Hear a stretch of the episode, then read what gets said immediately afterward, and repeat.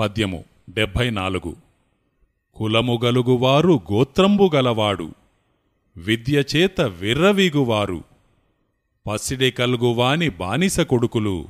విశ్వదాభిరామ వినురవేమ. భావము తామస రాజస సాత్విక యోగ అను నాలుగు కులములు గలవారుగాని నూట ఎనిమిది గోత్రములు గలవారుగాని అరవై నాలుగు విద్యలు తెలిసినవారుగాని భూమి మీద ఒకనికి బానిసలై ఉన్నారు. ప్రపంచమంతయు ఆవహించి పేరు రూపము లేనివాడైన పరమాత్మ చేత అన్ని జీవరాశులు మానవులందరూ పుట్టినారు. సర్వులకు తండ్రి అయిన వానికి అందరూ కొడుకులే. ఒకని ఆదేశానికి లోనై వాడు చెప్పునట్లు ఆడువారు వానికి బానిసలు అంటాము. కర్మ అను తాడును సూత్రముగా చేసుకొని ప్రపంచములో శాసించి ఆడించువాడు పరమాత్మ. పరమాత్మకు అధీనమై ఉండి విధిచేత తప్పనిసరిగా ఇష్టముండినా లేకున్నా ఆడవలసిన వారు మానవులు. అందువలన మనుషులను బానిసలని పైపద్యములో చెప్పాడు. అందరికీ పరమాత్మ తండ్రి కావున అందరూ ఆయనకు బానిస కొడుకులే అన్నారు. ప్రపంచములో అన్నిటికంటే విలువైనది బంగారము. కనుక అందరికంటే గొప్పవాడైన పరమాత్మను పసిడి కలుగువాడు అన్నారు.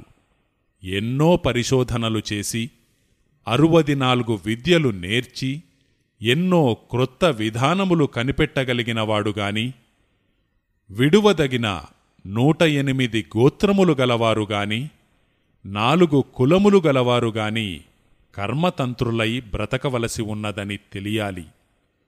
గోత్రములు అనగా విడువదగినవి అని తెలియాలి.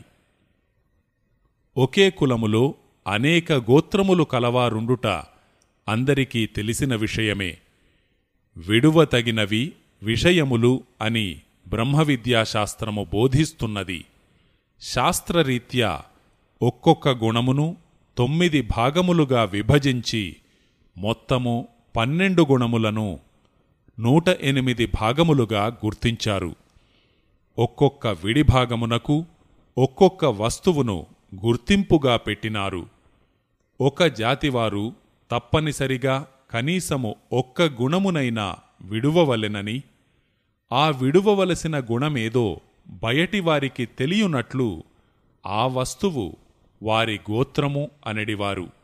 ఇలా నూట ఎనిమిది గుణభాగములకు నూట ఎనిమిది వస్తువులు గోత్రములుగా ఏర్పడ్డాయి. పూర్వము ఫలానా వస్తువు ఫలానా గుణమునకు గుర్తింపు అని అందరికీ తెలిసి ఉండేడిది.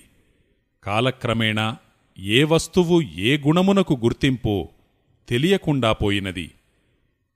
అసలుకు గోత్రములనే మరచిపోవు కాలమాసన్నమైనదని చెప్పవచ్చును. గోత్రముల సంప్రదాయములు పెద్దలకే తెలియకుండా పోయినవి. కావున రాబోవు చిన్నలకు తెలుస్తుందనుకోవడము ఆశించలేని విషయము. ప్రస్తుత పరిస్థితిలో ఎవరిది ఏ కులమో తెలియదు ఎవరిది ఏ గోత్రమో అనగా ఏ విషయమునదో తెలియదు. ఇటువంటి పరిస్థితి నుండి బయటపడి మనది ఏ కులమో ఏ గోత్రమో తెలుసుకోవాలని కోరుచున్నాము.